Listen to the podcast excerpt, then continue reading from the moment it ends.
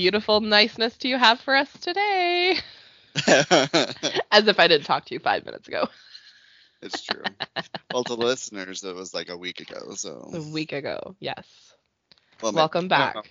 I don't know how that's gonna work, but we'll we'll uh, we can sidebar that anyway. Um, I'm gonna edit that out.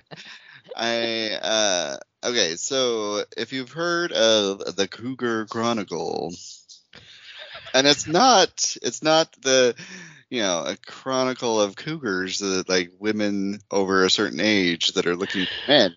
Oh my No, god. I'm no. crying. it's it's the BYU newsletter or something. I don't know. So it says Can can I just tell you I went to a high school that was based on BYU because we had the same colors and we were the Cougars. yeah, lovely. I Yeah. love I hate it. that. hate it. Well, my and scout was cougars too, but we our colors were black and gold. So uh, no, yeah, definitely blue and white. And uh, we had a stuffed cougar in the atrium of my high school, which uh, was actually roadkill because somebody hit it with their car. Oh. and then they taxidermied it for the school. So. we had a taxidermied cougar in ours too. I don't know if it was roadkill, but we had it. And then we also, right when I was, I didn't graduate from that high school, and we moved up to Idaho after, you know. Anyway, but the and then I became a Trojan, so there. Um, There's a lot the back there. We'll just let it go. But um,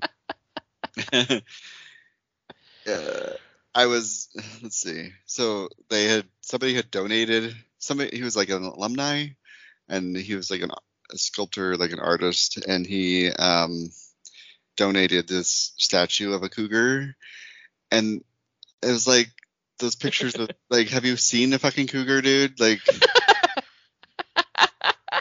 like the head was really small and the body was like it was just really not proportionate for some reason and then also it had the gay paw like it was doing like this like a little little doop No. and yeah stop Stop, stop, it. I'm a, I'm a puma. Pima.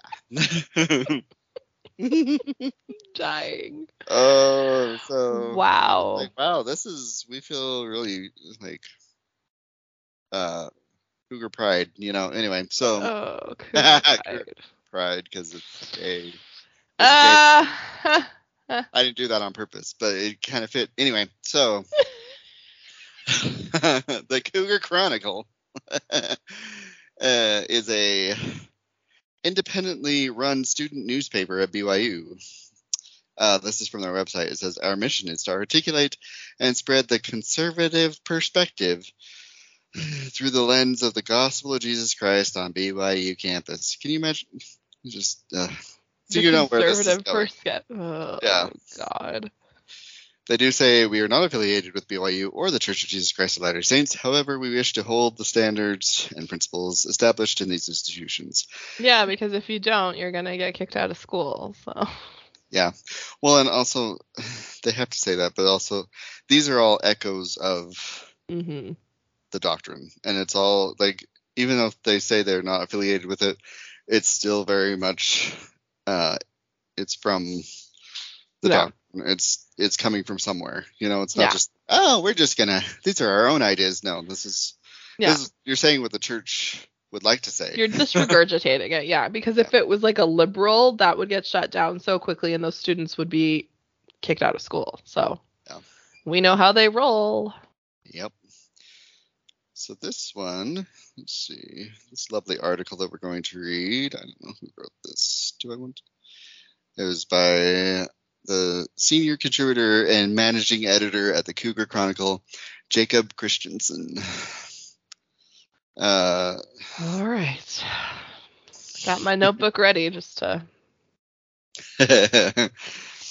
uh, so this is about a BYU professor. Uh, okay, I'll just, I'll just, I don't want to give it away yet. So, um, Okay. on Thursday, March 30th, a BYU professor revealed to her SFL 200, the Eternal Family class, that her eight-year-old son was diagnosed with gender dysphoria after, and this is in quotes too, diagnosed with gender dysphoria, as if it's like not a like we had oh she just made this thing up right? So after taking to him to a professional as he would frequently frequently play with barbies and dress in girls clothes.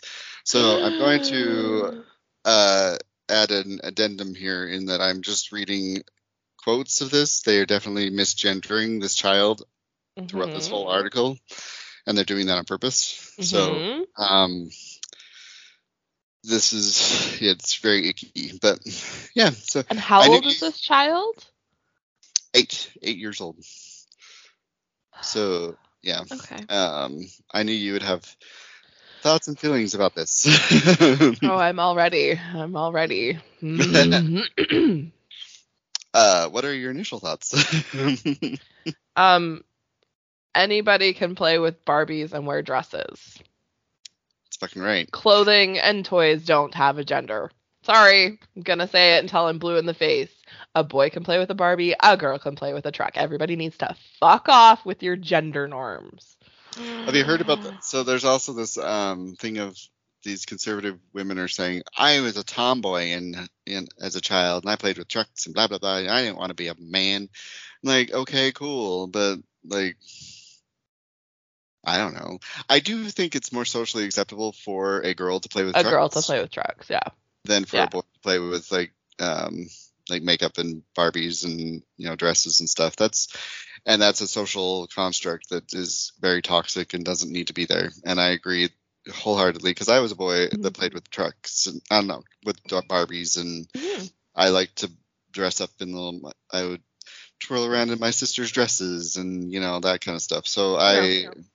you know, um, I just I don't understand the thought process of like my son who loves princess dresses and rainbows and unicorns. I could not understand looking at him and being like this is something that needs to have a professional look at. Like I just don't get where that thought process even comes from. He's No. 4. I've Yeah. said it before and I just said this to my father 3 days ago that chances are he's going to grow out of this whatever this is. There's a very likelihood that he's going to grow out of it and he's going to not want to wear dresses 2 years from now. But he's going to remember that his dad and his mom supported whatever made him happy. And Mhm. that's more fucking important to me than anything. Is that Yeah. my kids know that I have their back no matter what.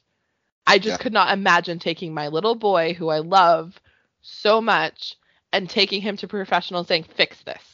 Like I I just I I no, I agree. The I still have vivid memories of my parents and of my aunts and uncles saying shit about me playing with Barbies and like, and it was like, and like in a mocking tone. And also when I came out, I think I've mentioned this before. One of my aunts said that's what they get from letting him play with Barbies when he was a kid, and Oh. so no. I just- Like I dressed up my cousin in dresses like to the point where it was like probably like inappropriate age wise of putting Yeah. makeup on him and like torturing him. Yeah. I mean, I should probably see somebody about that. But anyways, he has three kids. He's married to a woman. He's a he runs a farm. Like he's the most manliest man. Yeah. He just also knows how to like do a nice cat eye. like you know what I mean? Like it just it drives me crazy that people think you can make somebody gay. Like it's 2023 and we still have this mentality of like this will make your child gay. Like or no transgender or or transgender or gender dysphoria diagnose. What the fuck is that? Like Yeah. I mean, gender dysphoria is real, but it's also like you can't, um, like just putting like we've been saying, like you can't just say like, oh, automatically because that that that child's wearing a dress and it's uh, biologically a boy, you're grooming them and you're, you know, you're. Yeah. This is yeah. That's Yeah. that's a whole conversation that's happening a lot I these just- days. I don't but- understand it. Like my son has Spider-Man, Iron Man, the Hulk. We have Legend of Zelda costumes, and we also have princess costumes. He just chooses every once in a while, like mostly because his big brother is playing Legend of Zelda and pretending to be Link, and so he puts on a dress and is Zelda.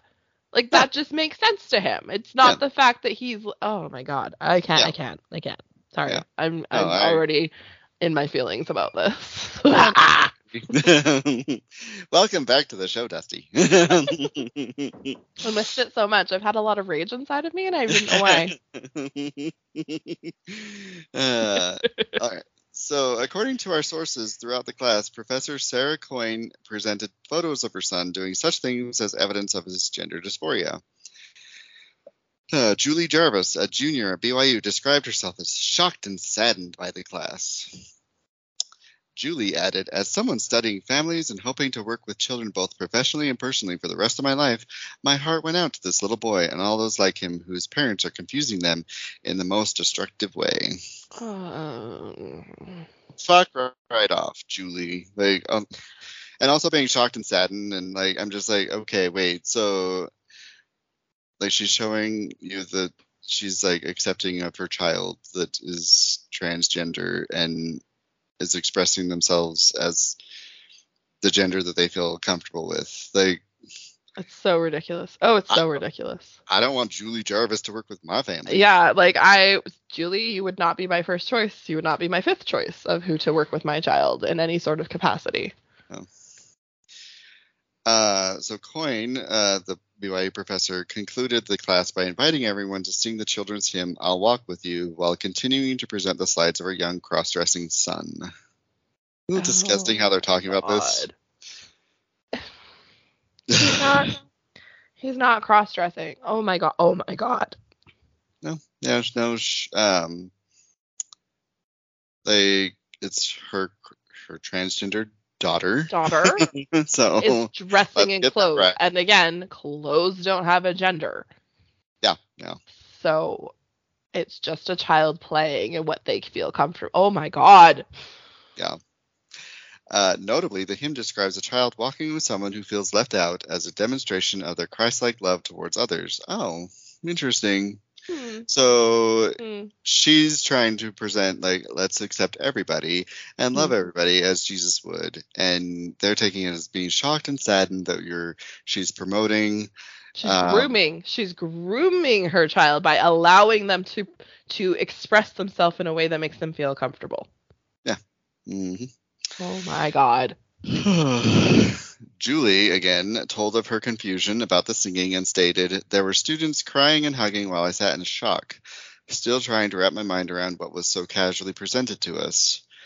Another student noticed I wasn't singing and asked what was wrong. When I pointed out that she had, in essence, told us that her son was trans, her son was transgender, he was surprised.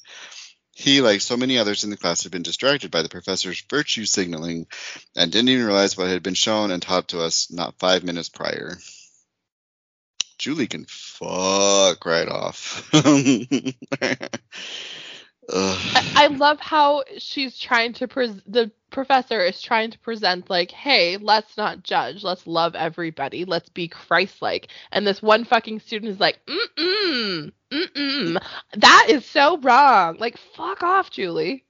yeah, and also this is a 200 level class that uh, on the Eternal Family, so she's trying to present that not all families look the same. Yeah, which is legit. Not all families do look the same. Yeah. Huh. Uh, let's see. In subsequent class, subsequent classes, she continued to describe herself as the parent of a transgender child, also referring to her son as they. So, uh, in July tw- 2021, BYU News reported on this professor's groundbreaking groundbreaking research, which found that children who engaged with princess culture were more likely to later hold out hold progressive views about women and subscribe less to attitudes of hegemonic masculinity.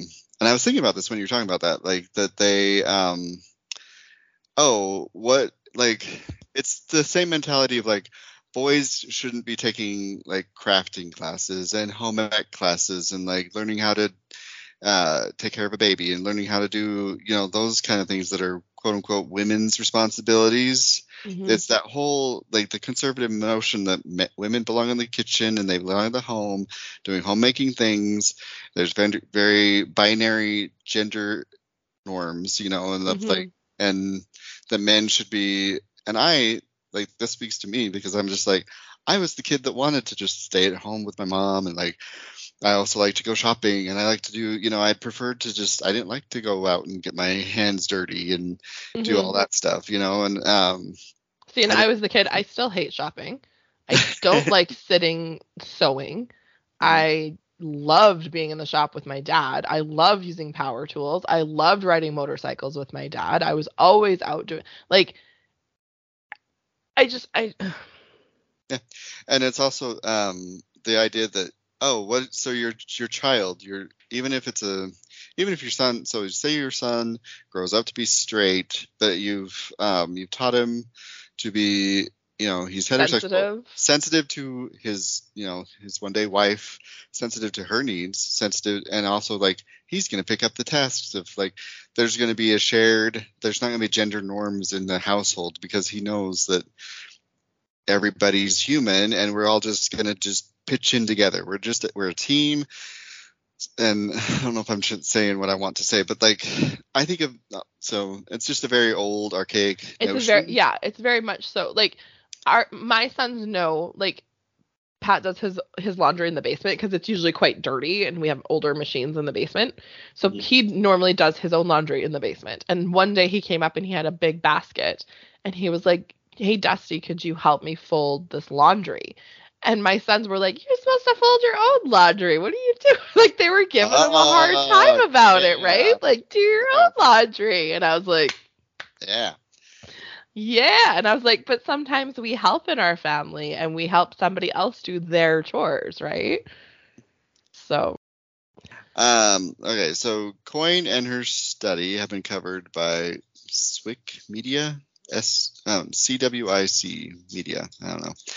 Additionally, I'd hate that they're like, oh, this is getting out there, and they this is um, anyway. Additionally, a Reddit post on uh, BYU, a BYU channel uh, on Reddit from June 2021 described her as having a queer child, as if that's, oh my God, no. Um, it is unclear as to whether the student was referencing the young boy, oh, stop it, from the last month's class or another child. Uh, SLF 200 fulfills the Eternal Family, Eternal Family religious course required by BYU and is also offered as a religious elective class.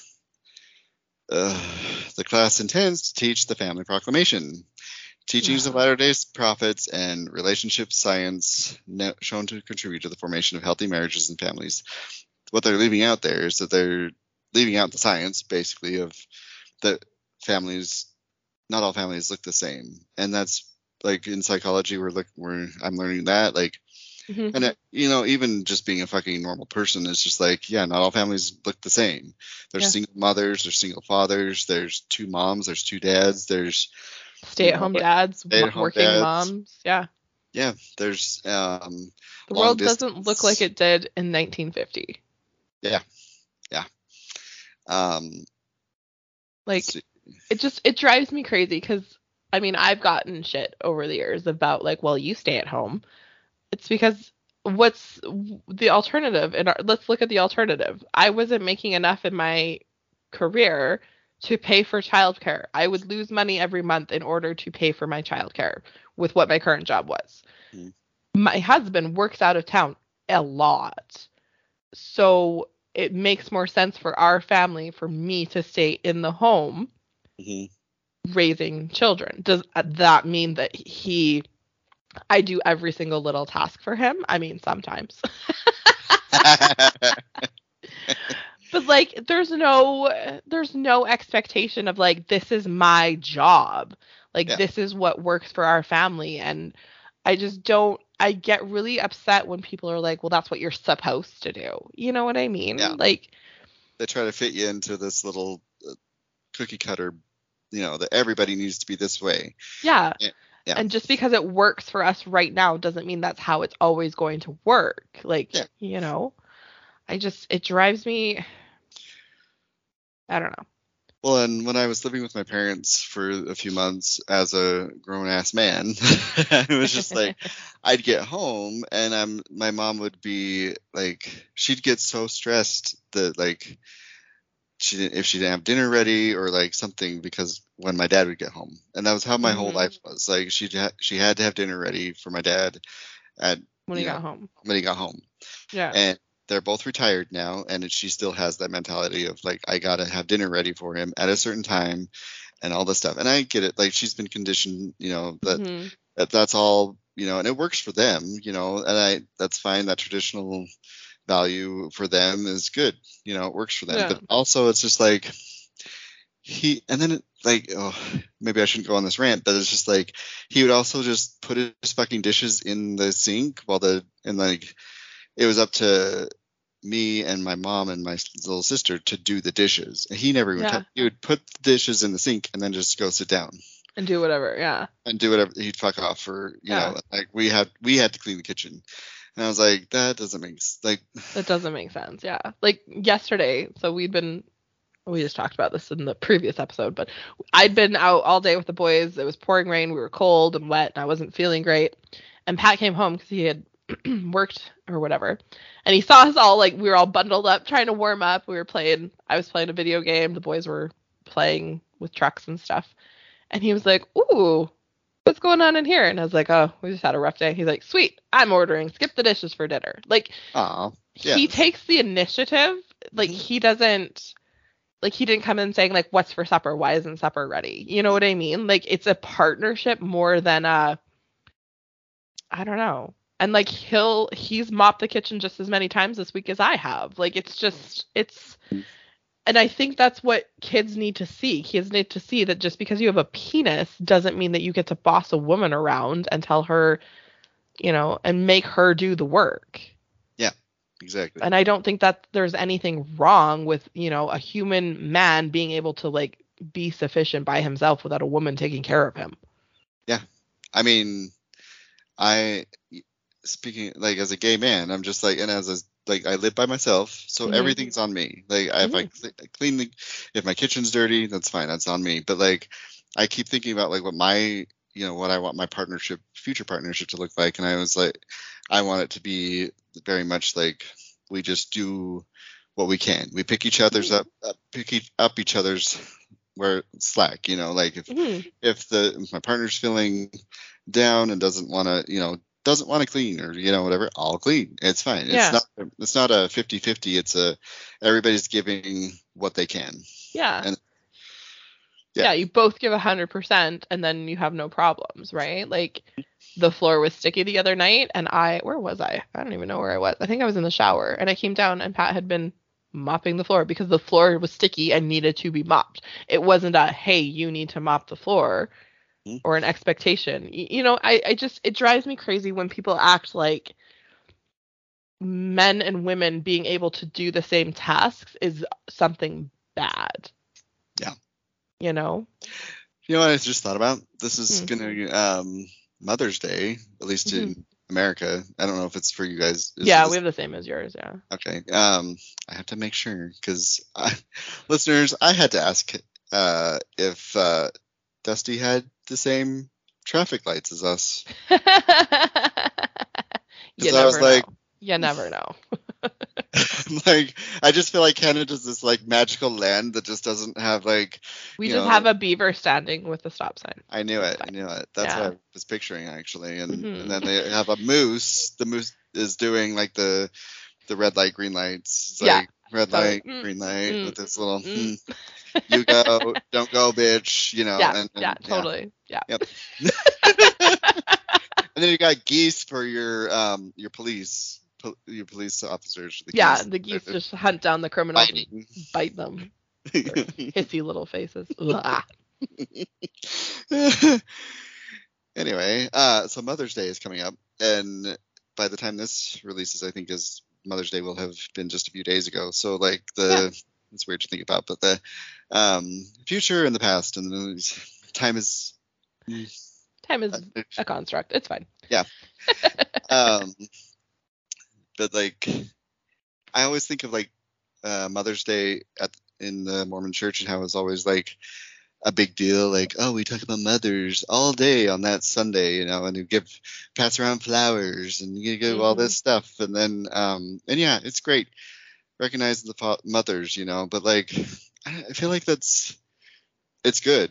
You know, Mother's Day is great, but then I think about like the infertile women that are, you know, and like people that, and then also thinking of like different families and how like the that whole construct of uh, let's they make this big deal about Mhm. mothers, but then they also at the same time turn around and like treat women like they're lesser.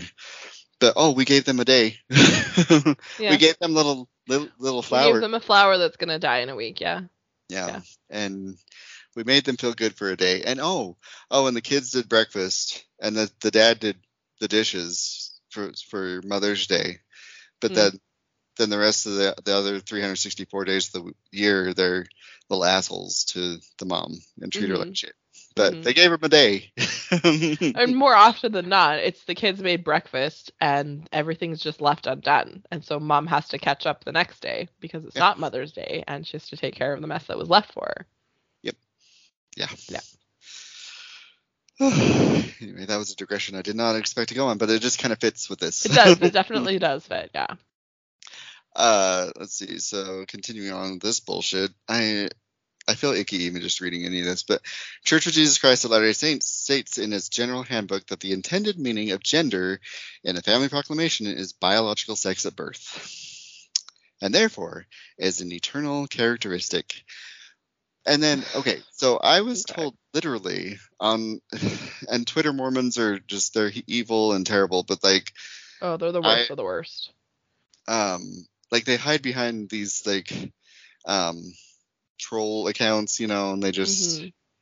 i hate getting into arguments with them and i'm going to actually like put more distance because it's not really good for my mental health but the um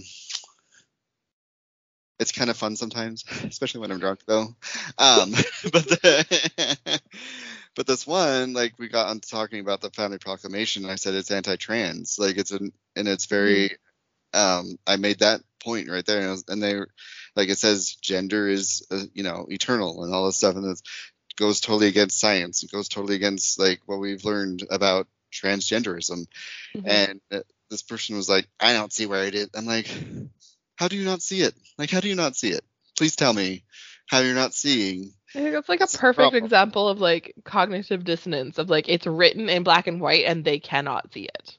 Yeah, Or they're just willfully choosing to be an asshole. Exactly i would uh, assume that they're just willfully ignorant but um Mhm. Uh, members are counseled against social transitioning or presenting oneself as other than his or her biological sex at birth. Yeah. So, um, I, so what about the like population of people who genetically have both chromosomes? Like what about those types of people? They just don't fit, so what do they do? exactly. Also, those people, uh, those individuals, uh, they don't get a choice. The Yeah. people, the doctors usually make the choice, or the parents make the choice. They like, would they usually pick which one they want Which to? and one? it- yeah. that's very problematic because sometimes it's not the correct one. It's not the right one. They might yeah, yeah, they may you know ah. Yeah. And it happens. It's not like this thing that never has happened ever before. Like it's something that does happen. there are genetic um what is outliers that Mhm. don't fit into the binary Mhm. and i just saw this video about this that showed the had this guy um kind of paint that picture of just how you have um, certain people like that fit into this. Like you have what is it? The I've been getting into statistics more, especially with like psychology and stuff. But like Mhm. there's um the he shows like basically the, the two humps, and those basically represent the two like the the people that fit into the binary, you know, Mhm. and then then he shades in there's he explains it way better than I will, but like he shades in these like very like um there's actually kind of big portions of people that are being completely ignored by laws, by religions, and by um, that are just, but they exist. These are humans that exist that are being completely ignored and being treat, mistreated because they don't fit into the binary.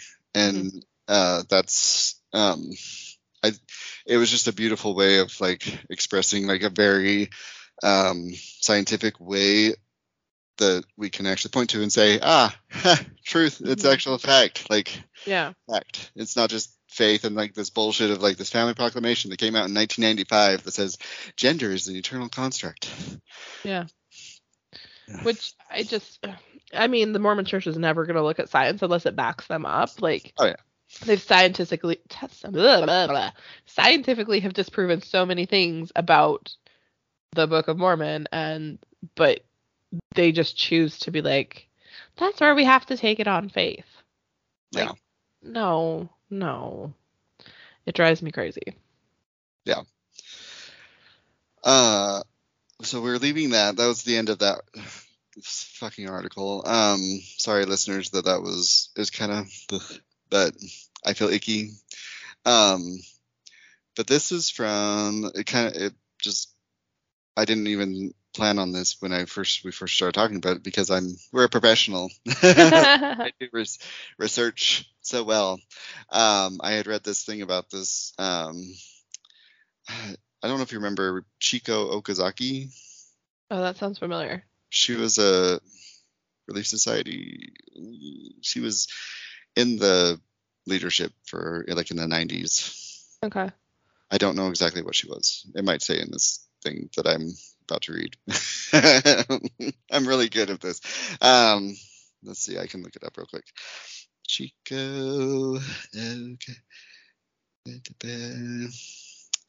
She served as first counselor to Elaine L. Jack in the Relief Society General Presidency of the Church of Jesus Christ of Latter-day Saints from 1990 to 1997. She was the first person of color to serve in an LDS Church General Organization presidency, as well as the first woman to serve in all three of the women-led organizations at a general church level, the general boards of the young women, and primary, along with the Relief Society.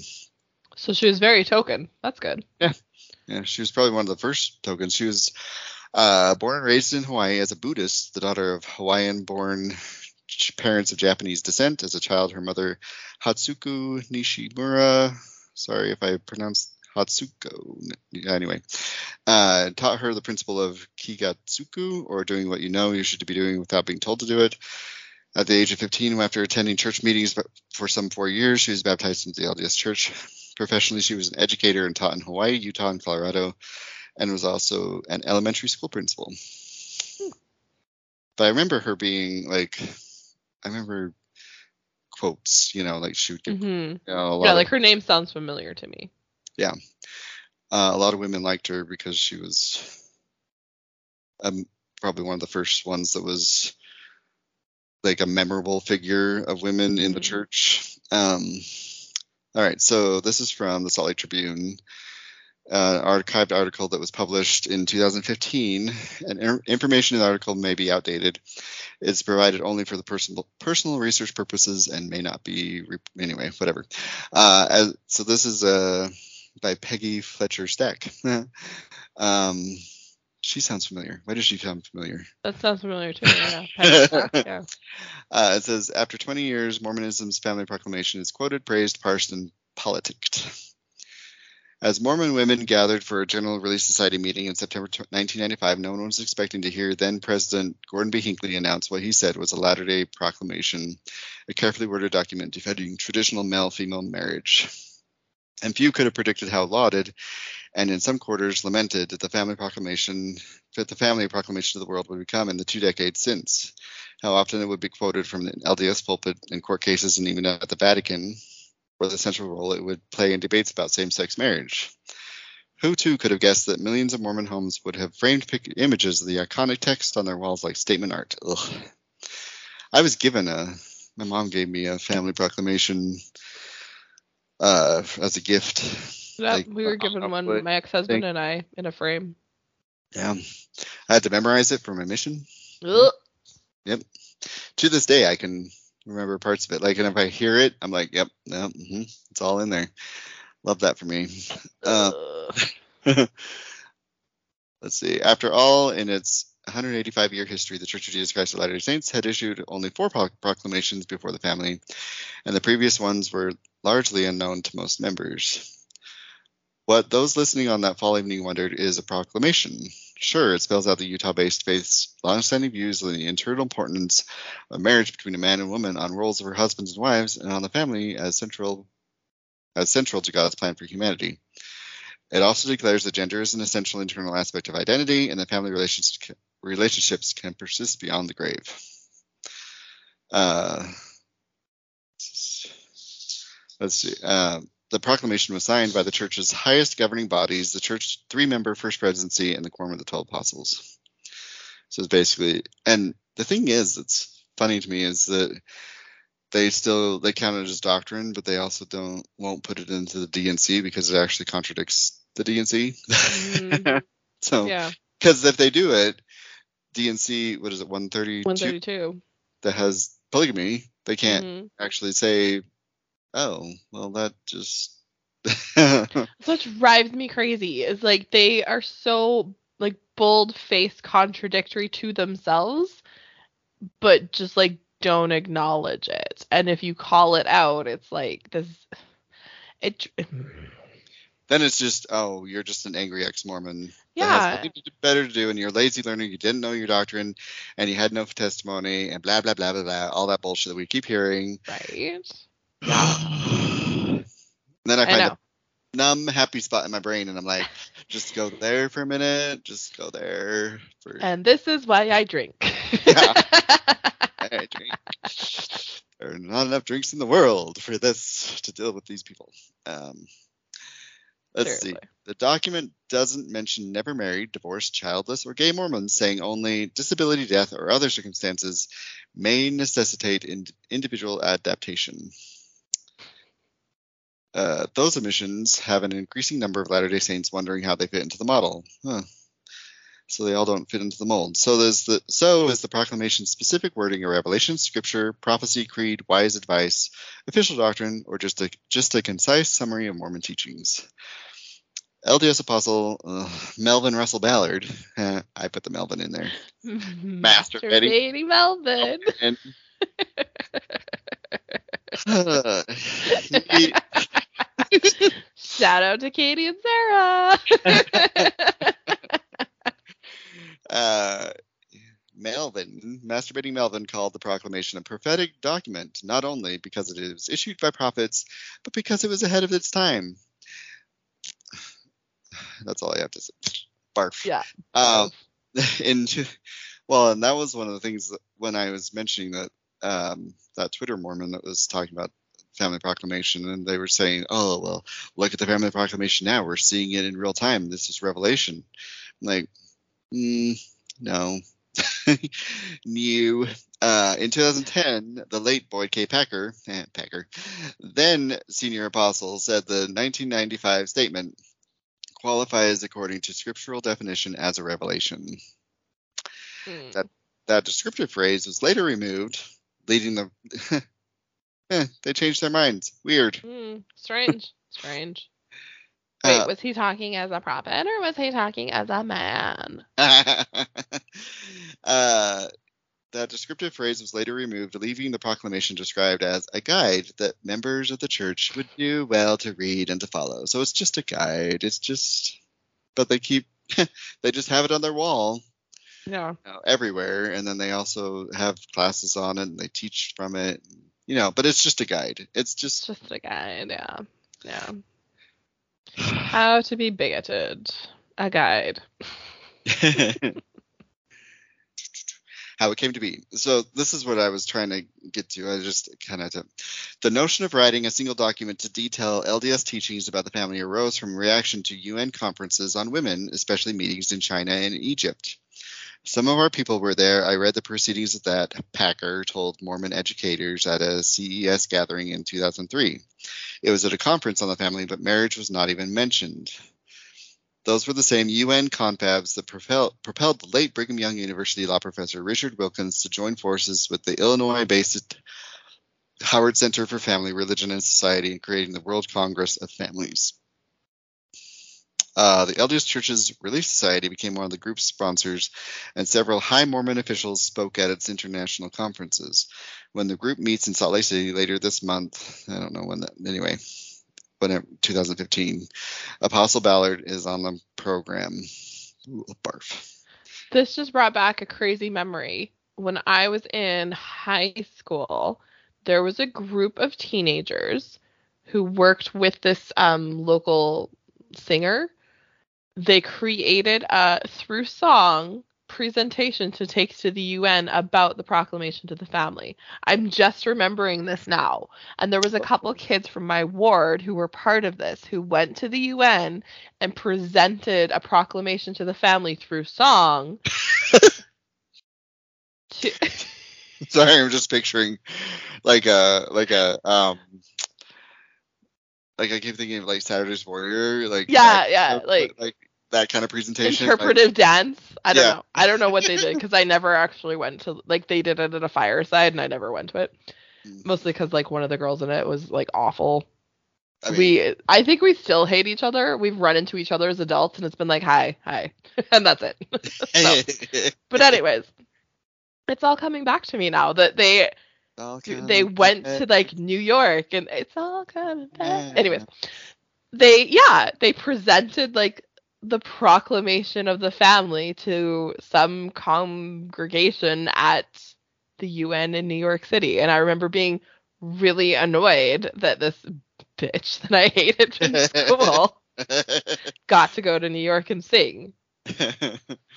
Anyways, that's just a totally random memory that I just had. So do with it what you will. Well, and if you're still listening out there, I'm sorry that I hated you in high school.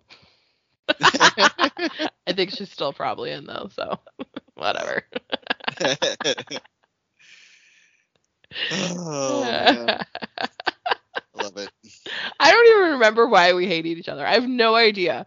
It was like one of those things where I thought we were friends, and then like, because I'm from a very small town, there was like I don't know eight girls, and so we were all like friends. I thought, and then once we got to high school, it was like the claws came out and oh. she hated me and had hated me her entire life and I was like, okay. yeah. I hate you too.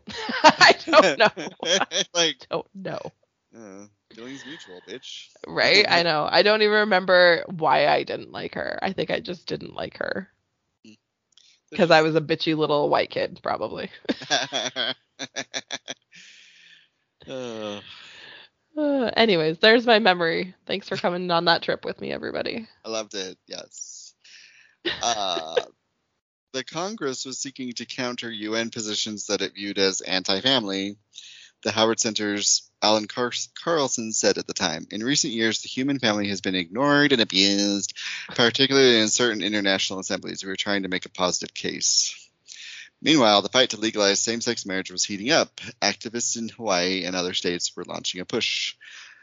Ultimately, it is unclear whether the proclamation was prompted by legal, social, or religious concerns. What is evident is that the faith female leaders who would be speaking at the 1995 General, General Relief Society meeting were not involved. Did you know that? I mean, no. I mean, it's, not surprising, but, but like no, this is this is where it gets good. Okay, so um, this is, so remember Chieko Okazaki. Mm-hmm. mm-hmm. Yeah. Uh, the Relief Society General Presidency was asked to come to a meeting. We did, and they read this proclamation.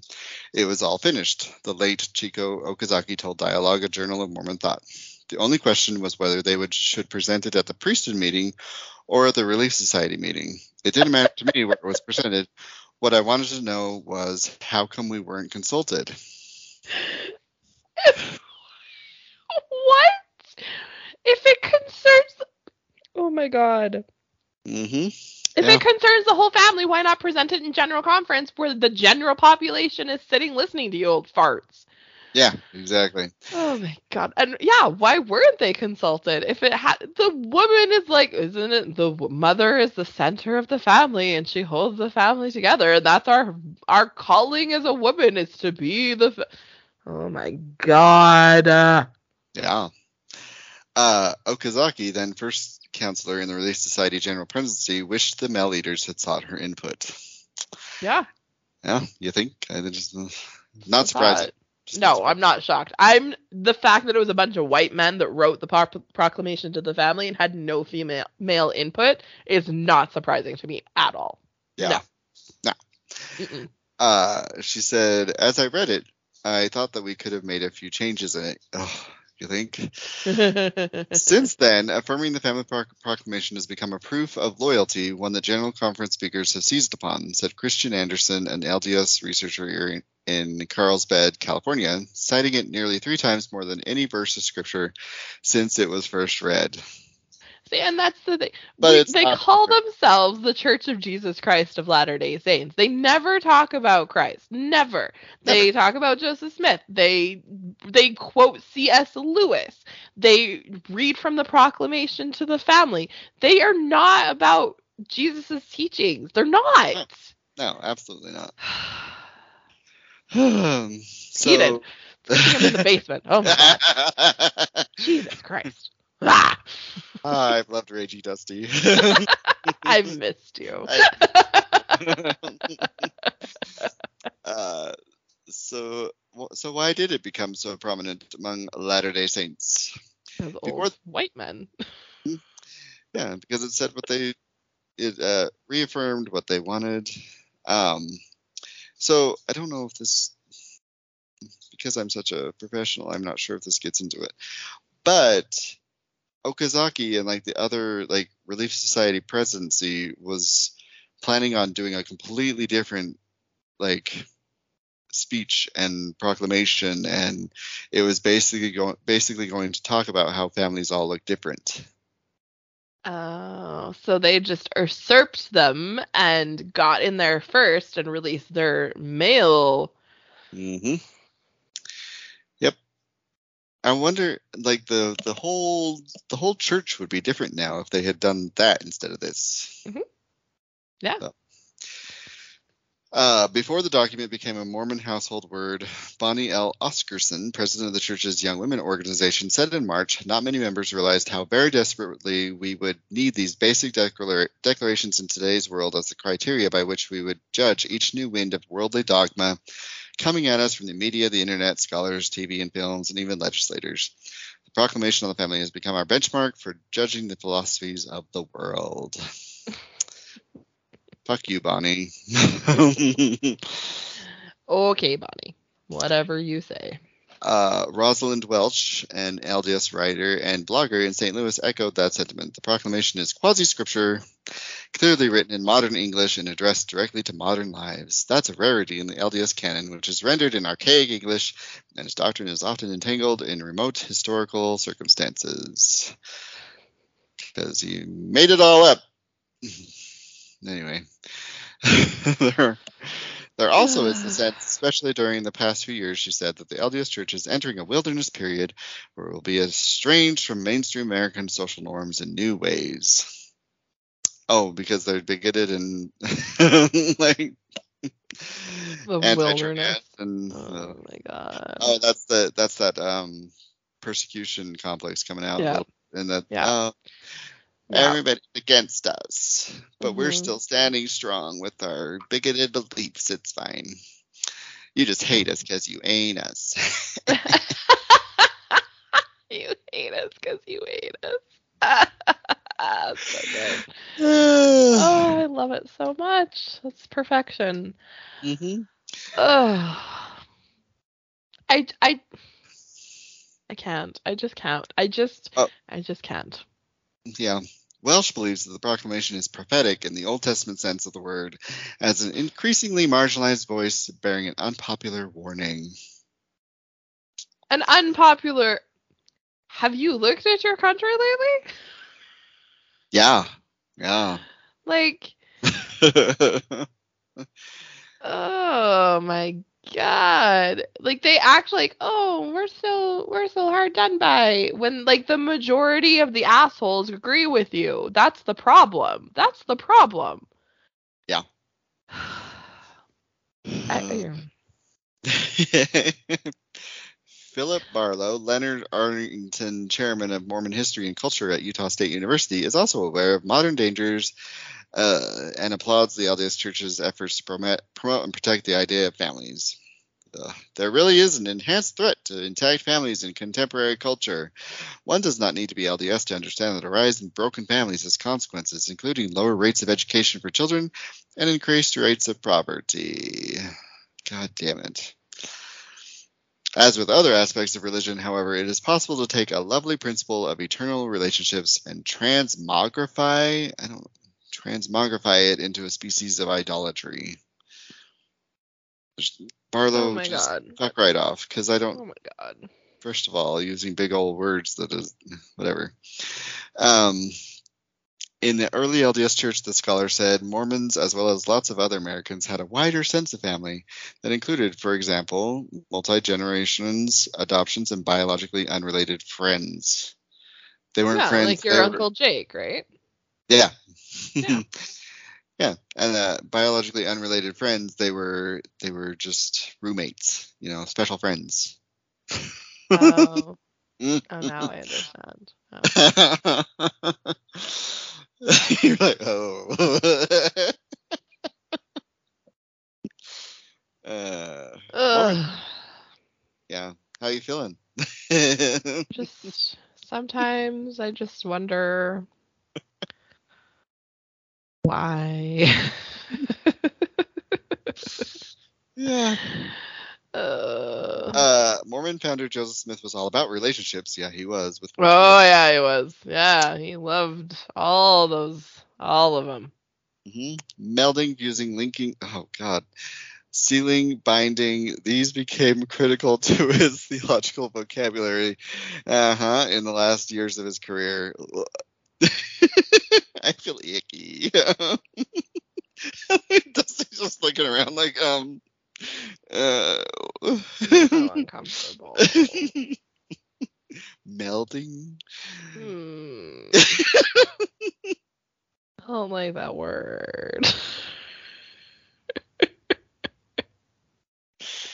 Him and Fanny out in the hay barn, just melding relationships. Ugh! You went there. You went there. I went there. I'm sorry, everybody. I had to. I'm sorry. uh, the LDS leader who was murdered in 1844 didn't have a small notion of family, the USU historian added, so contemporary Mormons need to ask ourselves are our modern ideas a shriveled, construct, constricted version of his vision? Yes. Yes, they are. I can't believe I'm agreeing with Joseph Smith, but yeah. Yeah. He I mean, you shouldn't marry 14-year-old children. Um or other men's wives. Uh, still, some see subtle wording that moves the LDS Church away from its own past statements. For example, there is no mention in the proclamation of birth control or the need for big families. and yet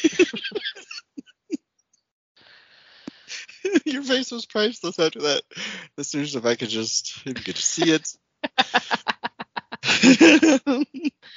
did I did I make that face out loud? Hmm. uh-huh, yes, yes.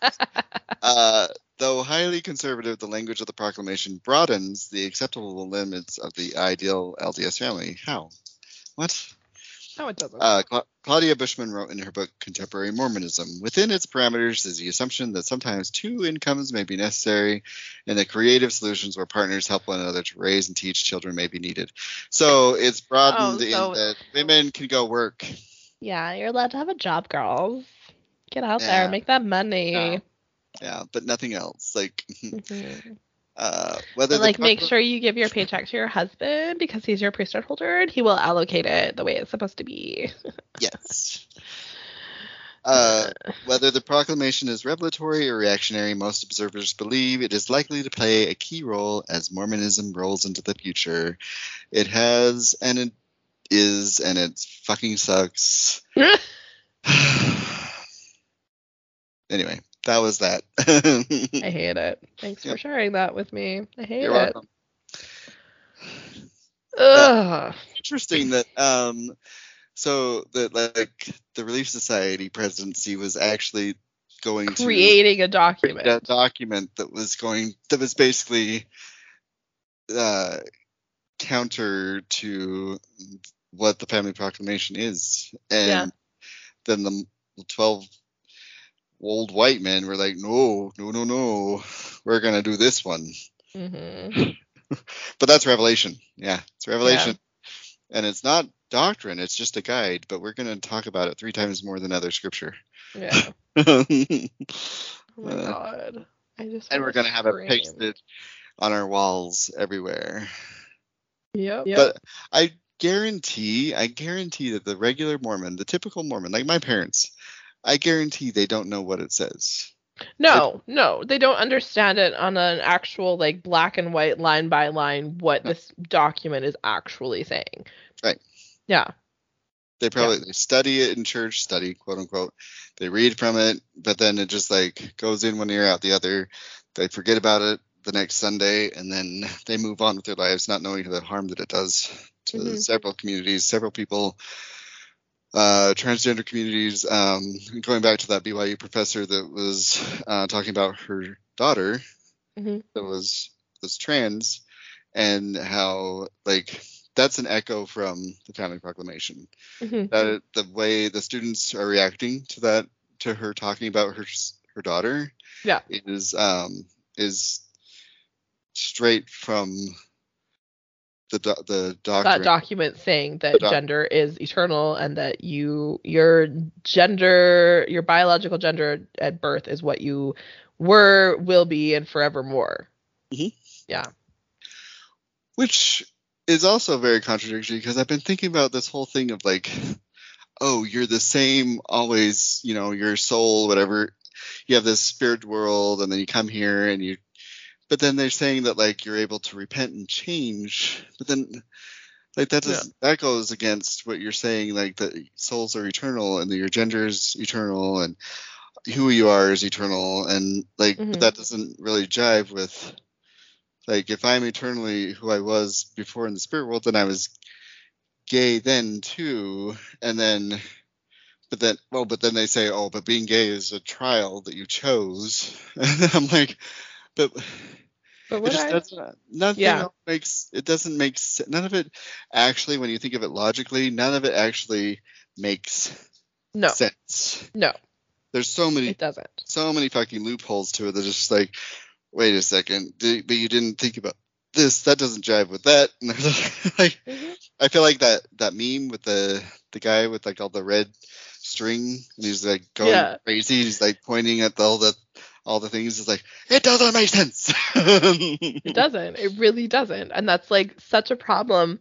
And that's why you can't have like a logical conversation with like members of the LDS church because they create such the mental gymnastics that they create in order to exist in a in the world and not see the glaring holes.